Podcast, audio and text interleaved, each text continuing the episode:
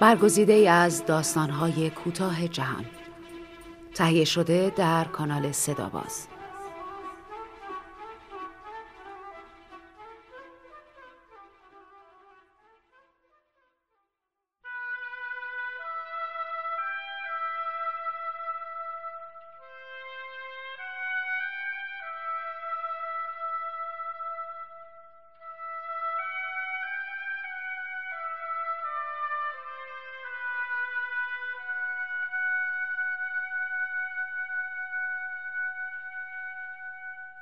پالتوی سیاه.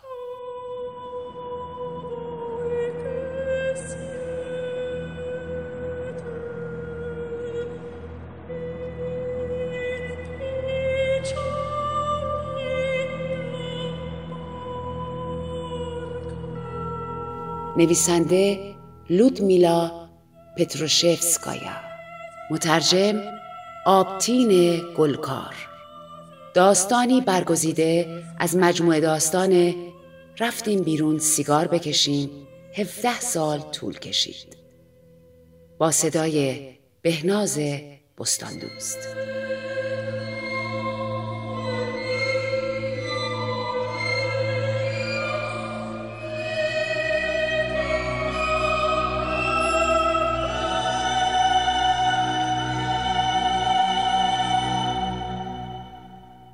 دختری ناگهان در فصل زمستان از کنار جاده‌ای در محلی ناشناس سر درآورد، در حالی که پالتو سیاه کس دیگری را هم به تن داشت.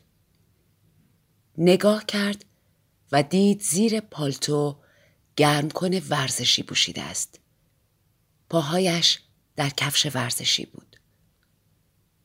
دختر کلاً به یاد نداشت کیست و اسمش چیست. ایستاده بود و داشت در سرمای زمستان کنار جاده‌ای که نمی شناخت یخ می زد. نزدیک غروب بود. دور و برش جنگل بود.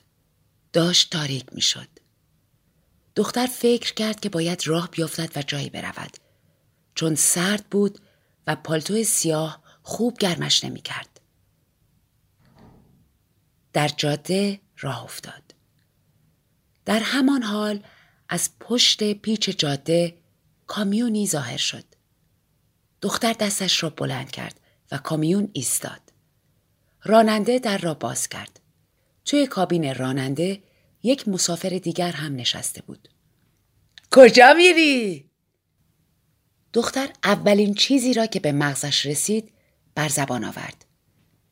شما کجا میری؟ راننده خنده‌ای کرد و جواب داد ایسکا. منم میرم ایسکا. یادش آمد که واقعا هم باید خودش را به بیرون از جنگل و به ایستگاه برساند. راننده که هنوز داشت میخندید گفت خب پس پیش به سوی ایستگاه. دختر گفت ولی من که اینجا جا نمیشم. راننده خندید. جا میشی این رفیق من پوست و استخونه. دختر خودش را بالا کشید و وارد کابین شد. کامیون راه افتاد. نفر دومی که داخل کابین بود با اخم خودش را کمی جمع و جور کرد. صورتش از زیر کلاه کاپشن اصلاً پیدا نبود. با سرعت در جاده‌ای که داشت رو به تاریکی می‌گذاشت از میان برف پیش می‌رفتند. راننده لبخند زنان سکوت کرده بود و دختر هم ساکت بود. دلش نمی‌خواست چیزی بپرسد تا کسی متوجه بشود که او همه چیز را فراموش کرده است. سرانجام به سکویی رسیدند که با نور چراغ‌هایی روشن شده بود. دختر از کامیون پیاده شد. در را پشت سرش بست و کامیون دوباره از جا کنده شد. دختر از سکو بالا رفت و سوار یک قطار برقی شد که همان لحظه رسیده بود و به سویی به حرکت درآمد. یادش آمد که باید بلیت بخرد، ولی معلوم شد در جیبهایش از پول خبری نیست. فقط کبریت داشت، یک تکه کاغذ و کلید. حتی خجالت می‌کشید بپرسد قطار کجا می رود و البته کسی هم نبود که از او سوال کند. واگن کاملا خالی بود و روشنایی ضعیفی هم داشت. ولی سرانجام قطار ایستاد و دیگر به مسیرش ادامه نداد. دختر ناچار شد پیاده شود. ظاهراً ایستگاه بزرگی بود ولی آن موقع هیچ کس در آن دیده نمیشد و چراغ‌هایش هم خاموش بود. دور و بر همه جا را کنده بودند.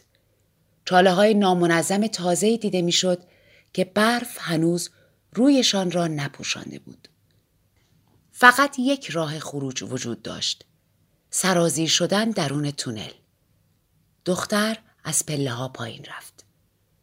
تونل تاریک بود و کف سراشیب و ناهمواری داشت. فقط از دیوارهای سفید کاشیکاری شده نوری به چشم می‌خورد. دختر بسیار سبک از تونل به سمت پایین می‌دوید و تقریباً با کف آن تماس پیدا نمی‌کرد. انگار که در رویا باشد. از کنار چاله‌ها، بیل‌ها و برانکارهایی می‌گذشت. ظاهراً اینجا هم در دست تعمیر بود. بعد تونل به پایان رسید. جلوتر خیابانی بود و دختر نفس زنان وارد هوای آزاد شد. خیابان هم خلوت و انگار نیمه ویران بود. توی خانه ها نوری به چشم نمیخورد. بعضی ها که حتی سقف و پنجره هم نداشتند و فقط حفره هایی در آنها دیده میشد. وسط قسمت سواره روی خیابان هم مانع های موقتی گذاشته بودند. آنجا هم همه چیز را کنده بودند. دختر با پالتوی سیاهش در حاشیه پیاده رو ایستاده و سردش بود. ناگهان کامیون کوچکی به او نزدیک شد. راننده در را باز کرد و گفت سوارش رو میرسونمت. این همان کامیون بود و همان مرد آشنا با کاپشن سیاه کنار راننده نشسته بود. ولی در مدتی که یکدیگر را ندیده بودند، مسافری که کاپشن پوشیده بود انگار چاق‌تر شده و تقریباً جایی در کابین باقی نگذاشته بود. دختر در حالی که خودش را بالا می‌کشید گفت اینجا که جا نیست. در اعماق وجودش خوشحال بود که دوباره به شکل معجزه‌آسایی با این آشنایان قدیمی روبرو شده است.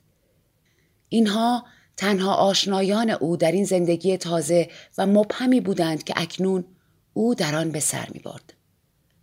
راننده خوشحال صورتش را سمت او گرداند و خندید. جا میشی. دختر واقعاً با سبکی خارق‌العاده‌ای جا شد و حتی فضای خالی هم بین او و همسایه بدخلقش باقی ماند. معلوم شد مرد خیلی لاغر است و فقط کاپشنش آنقدر گشاد بود. دختر با خود گفت دلمو به دریا میزنم و میگم هیچی یادم نیست. راننده هم خیلی لاغر بود وگرنه نمیتوانستند به این راحتی در آن کابین تنگ کامیون کوچک جا بشوند. راننده فوق‌العاده لاغر و دماغش بی اندازه سربالا بود تا حدی که به ناقص الخلقه ها شباهت داشت. با جمجمه‌ای کاملا تاز و در عین حال بسیار خوشحال مدام میخندید و ضمن خنده تمام دندانهایش پیدا میشد. حتی میشد گفت که خنده بی صدا یک لحظه هم از لبش نمیافتاد. همسایه دوم هنوز صورتش را در چین کلاه کاپشنش پنهان کرده بود و یک کلمه هم حرف نمیزد. دختر هم ساکت بود. چه حرفی برای گفتن داشت؟ شبانه در خیابان‌های کاملاً خلوت و حفاری شده در حرکت بودند. ظاهراً مردم مدت‌ها پیش در خانه‌هایشان به خواب رفته بودند. راننده خوشحال که نیشش تا بناگوش باز بود پرسید کجا باید بری؟ دختر جواب داد باید برم خونم. راننده در حالی که بی صدا می خندید پرسید خب خونت کجاست؟ دختر با دودلی گفت خب باید تا آخر همین خیابون بریم و بعد بپیچیم دست راست.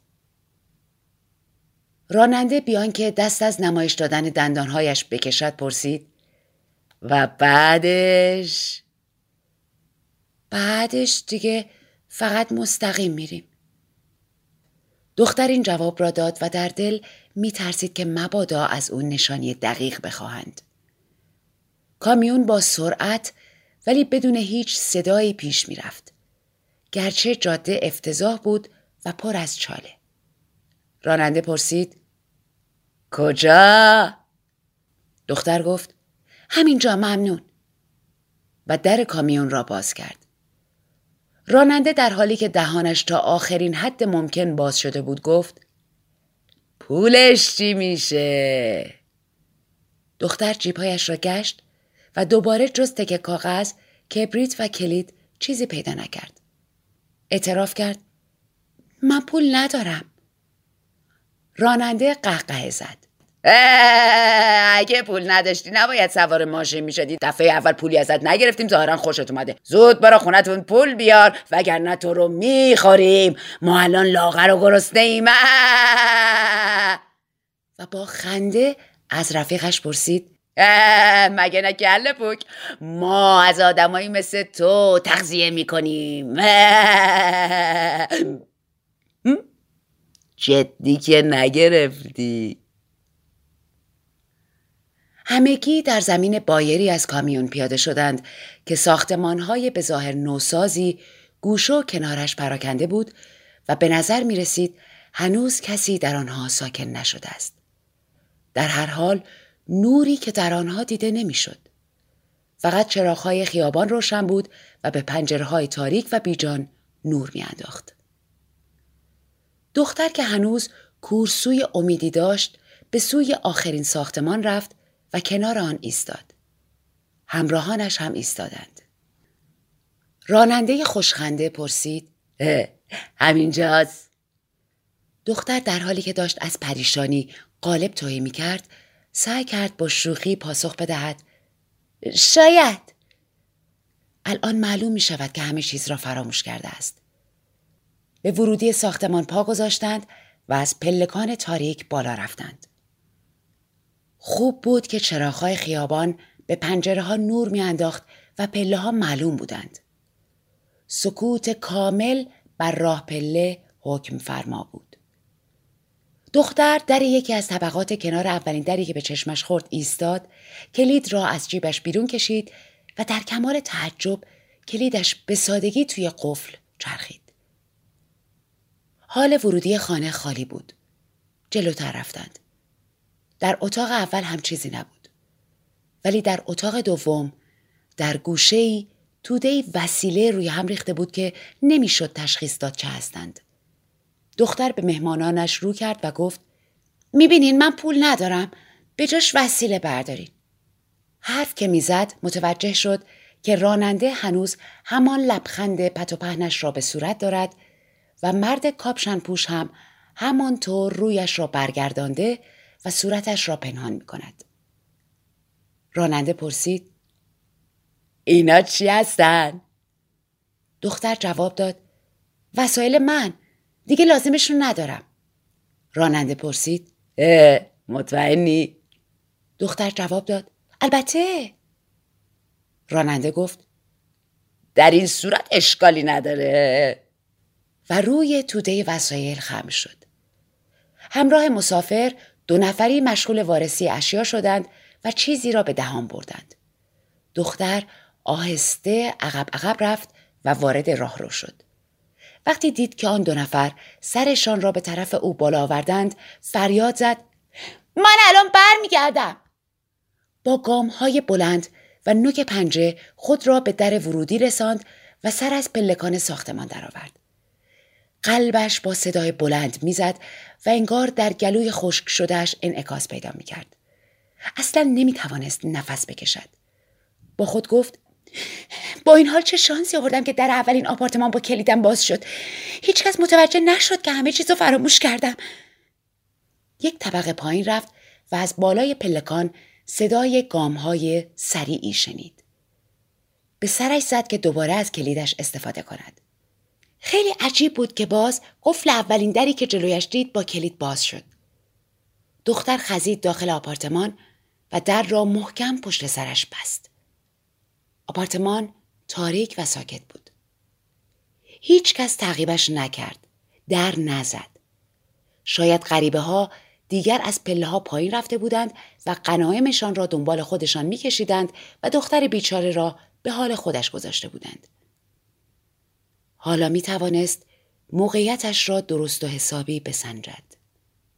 همین خوب بود که داخل آپارتمان زیاد سرد نبود. سرانجام لنگرگاهی ولو موقت پیدا کرده بود و می توانست گوشه از آن دراز بکشد. گردن و پشتش از خستگی درد می کرد.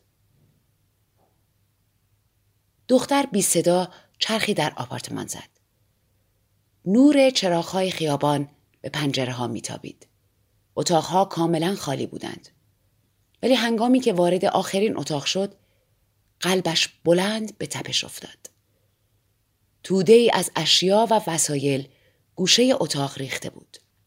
در همان گوشه آپارتمان طبقه بالا. دختر کمی ایستاد. انگار منتظر حادثه‌ای تازه بود. ولی اتفاقی نیفتاد. آنگاه به این توده اشیا نزدیک شد و روی کهنه‌پاره هایی نشست. صدای نیم خفه‌ای فریاد کشید: عقل از سرت پریده! و دختر احساس کرد کهنه‌پاره های زیرش انگار زندند و مثل مار تکان می‌خوردند. در همان لحظه از کنارش دو سر و 4 دست یکی پس از دیگری بیرون زدند. هر دو آشنای عزیز او با جنب و جوش شدیدی لابلای کهنه‌پاره ها در تقلا بودند و سرانجام خودشان را بیرون کشیدند. دختر به پلکان دوید. پشت سرش هم کسی سراسیمه وارد راهرو شد. آن وقت بود که باریکه نوری از زیر نزدیکترین در به چشم دختر خورد. دختر دوباره با سادگی غیرمنتظره‌ای در آپارتمان روبرو را باز کرد. خود را آنجا انداخت و به سرعت در را پشت سرش بست. مقابل او زنی در آستانه در ایستاده بود و کبریت روشنی در دست داشت. دختر زمزمه کرد: شما رو به خدا نجاتم بدید.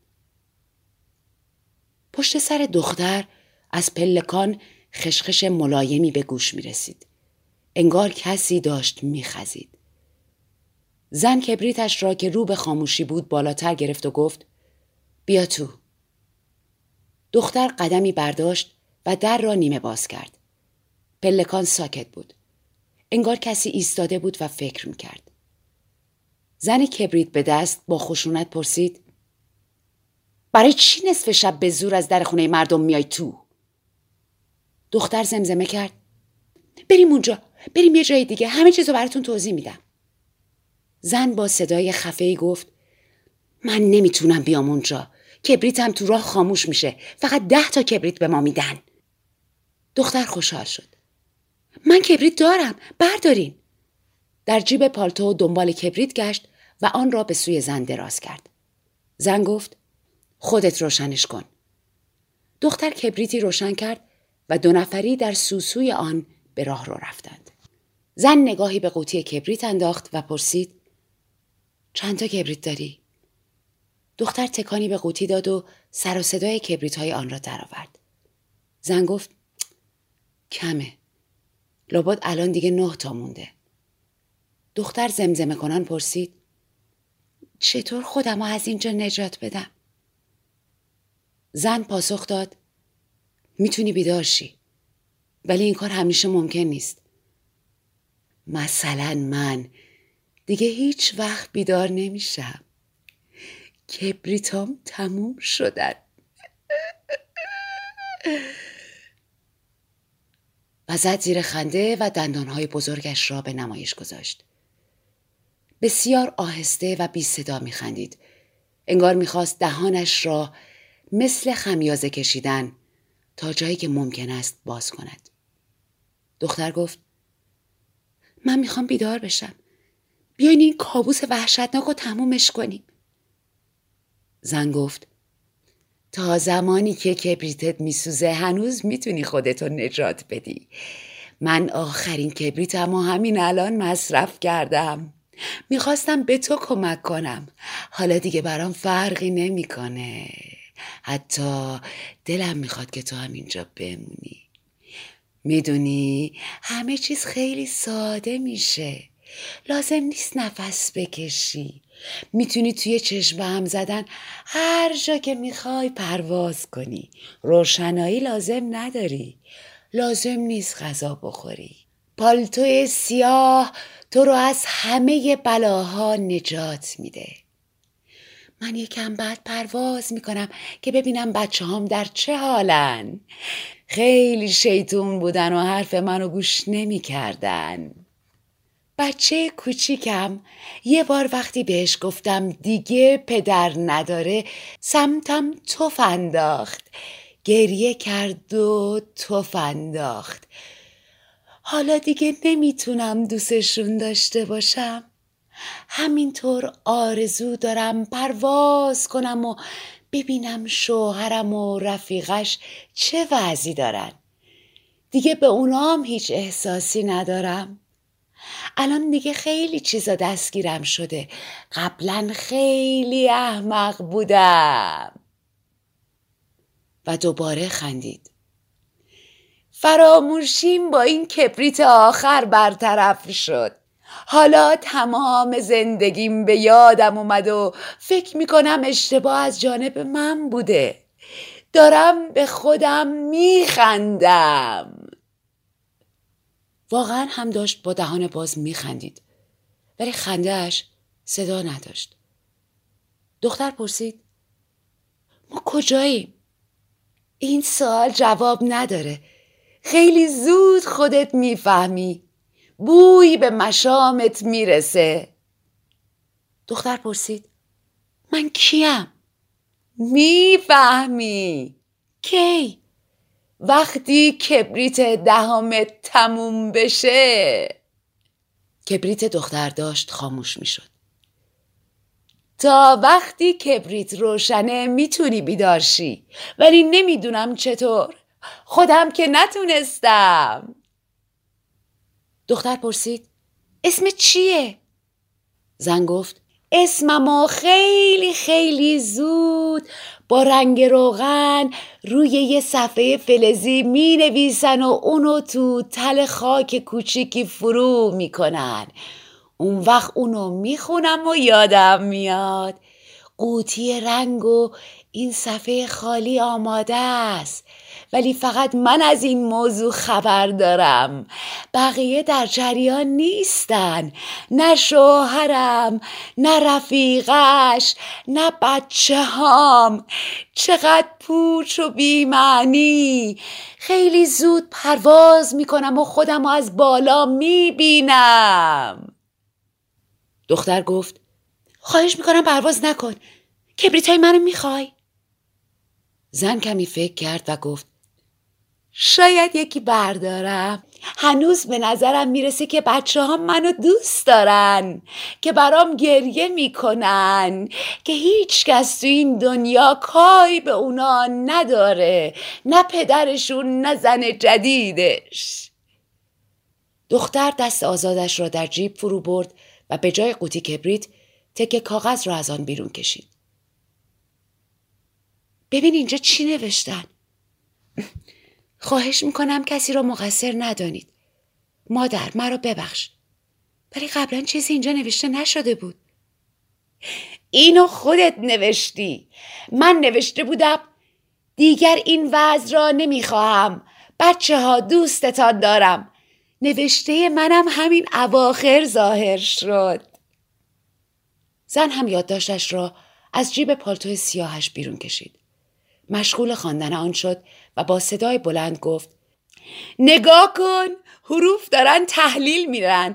لابد کسی داره این یادداشت رو میخونه. دیگه حتما به دست کسی افتاده. دیگه از حرف دال و یه خبری نیست. حرف گافم داره ناپدید میشه. در این لحظه دختر پرسید تو میدونی چرا ما اینجا هستیم؟ بله، ولی نمیگم، خودت میفهمی، چون هنوز چند تا کبریت ذخیره داری. آنگاه دختر قوطی کبریت را از جیبش بیرون کشید و سمت زن گرفت. همشو بردار ولی به من بگو. زن نیمی از کبریت ها را برداشت و گفت این یادداشت رو برای کی نوشته بودی؟ یادت هست؟ نه. یک کبریت دیگه روشن کن. این یکی هم دیگه تموم شد. من با هر کبریتی که روشن می کردم چیز تازه ای یادم می اومد. دختر هر 4 کبریتش را برداشت و آتش زد. ناگهان همه چیز پیش چشمانش روشن شد. این که چطور روی 4 پایه‌ای زیر لوله ایستاده بود. این که یادداشت کوچک خواهش میکنم کسی را مقصر ندانید چطور روی میز بود.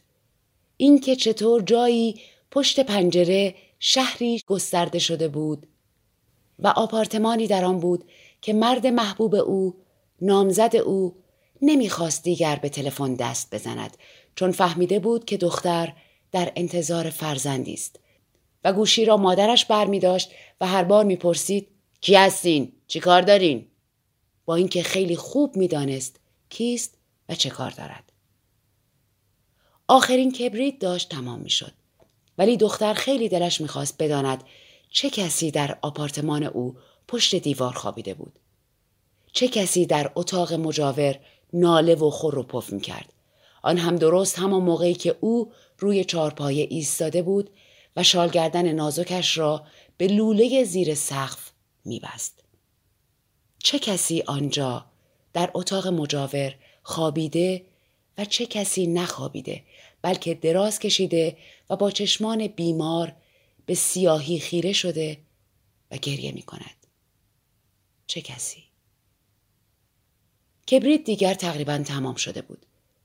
کمی دیگر سوخت و دختر همه چیز را دریافت. و آنگاه او که در خانه خالی تاریکی بود، در آپارتمانی غریبه، یادداشت مچاله خود را برداشت و آتش زد و دید که چطور آنجا در آن زندگی دیگر پشت دیوار پدر بزرگ بیمارش خور و پف می کند و مادرش روی تخت تاشو نزدیک او دراز کشیده، چون پدر بزرگ سخت بیمار است و تمام مدت آب می خواهد. ولی باز کس دیگری همانجا بود که دختر حضورش را به روشنی احساس می‌کرد. کسی که دختر را دوست داشت. ولی یادداشت به سرعت در دستان دختر خاموش شد. این کس دیگر آهسته مقابل دختر ایستاده بود و به حالش دل می‌سوزاند و می‌خواست به او قوت قلب بدهد. ولی دختر نمی‌توانست ببیندش یا صدایش را بشنود. تمایلی هم نداشت با او حرف بزند. روح دختر فوق‌العاده در عذاب بود. دختر نامزدش را دوست داشت و فقط او را. دیگر نه مادرش را دوست داشت، نه پدر بزرگش را، نه کسی را که آن شب مقابلش ایستاده بود و سعی می‌کرد تسکینش دهد. و در آخرین لحظه، هنگامی که آخرین شعله یادداشت او هم داشت خاموش میشد، دختر خواست با کسی که جلویش ایستاده بود حرف بزند. کسی که پایین روی زمین بود، ولی چشمانش روبروی چشمان دختر بود. معلوم نبود چطور، چون این چیزی ممکن است. ولی یادداشت کوچک و بینوا دیگر داشت میسوخت و تمام میشد. همانطور که بقایای زندگی دختر آنجا در آن اتاق با لامپ کوچکش میسوخت و تمام میشد. و آنگاه دختر پالتوی سیاه را فوری از تنش درآورد و در حالی که انگشتانش میسوخت آخرین زبانه آتش را به پارچه خشک و سیاه رساند. صدای شکستن چیزی به گوش رسید. بوی سوختگی بلند شد و پشت در 2 صدای فریاد تنین انداخت. دختر رو به زن فریاد کشید زود باش، پالتوتو در بیار. ولی زن دیگر با آرامش دهان گشادش را باز کرده بود و لبخند میزد و آخرین کبریت توی دستش رو به خاموشی بود. دختر که هم اینجا بود در راهرو تاریک مقابل پالتوی سیاهی که دود از آن بلند میشد و هم آنجا در خانه خودش زیر لامپ کوچک و چشمان مهربان و نوازشگری را مقابل خود میدید، آستین مشتعل خود را به آستین سیاه زن چسباند و بلافاصله جیغ دوتایی دیگری در پلکان طنین انداز شد و بوی تعفنی از پالتوی زن به مشام رسید. زن با وحشت پالتو را از تن بیرون کشید و بلافاصله ناپدید شد. هرچه دور و بر دختر بود نیز ناپدید شد. در همان لحظه دختر دیگر روی چارپایه ایستاده و شال را به گردنش بسته بود و در حالی که به سختی آب دهانش را فرو می‌داد به میز خیره مانده بود، جایی که یادداشت سفیدش به چشم می‌خورد و حلقه‌های آتشینی در چشمانش شناور بود. در اتاق مجاور کسی به ناله افتاد، سرفه کرد و صدای خوابالود مادرش به گوش رسید. پدر، کمی آب بخوریم؟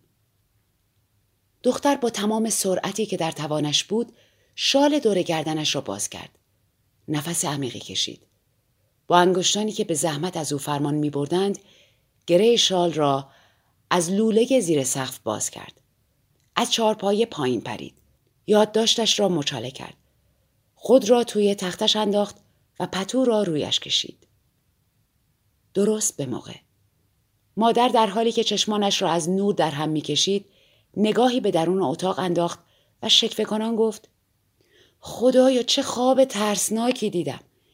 تل بزرگی از خاک گوشه اتاق بود که ریشه های ازش بیرون اومده بود. اون وقت دستت مدام خودش رو به سمت من میکشید و کمک میخواست. چرا با شال گردن خوابیدی؟ گلوت درد میکنه؟ آخه بذار رو تو بپوشونم کوچولوی من. داشتم تو خواب گریه میکردم. دخترش با لحن همیشگی جواب داد: ماما تو هم که همیشه با این خوابات، میشه لااقل نصف شب منو راحت بذاری؟ ساعت 3 نصف شبه. و با خودش فکر میکرد اگر مادرش 10 دقیقه زودتر بیدار شده بود چه بر سرش میامد. و جایی در سوی دیگر شهر زنی یک مشت قرص را به بیرون تف کرد و با دقت گلویش را شستشو داد. سپس به اتاق بچه ها رفت، جایی که بچه هایش خوابیده بودند. دیگر حسابی بزرگ شده بودند، 10 ساله و 12 ساله، و پتویی را که از رویشان کنار افتاده بود دوباره رویشان کشید. سپس به زانو افتاد و مشغول استغفار شد.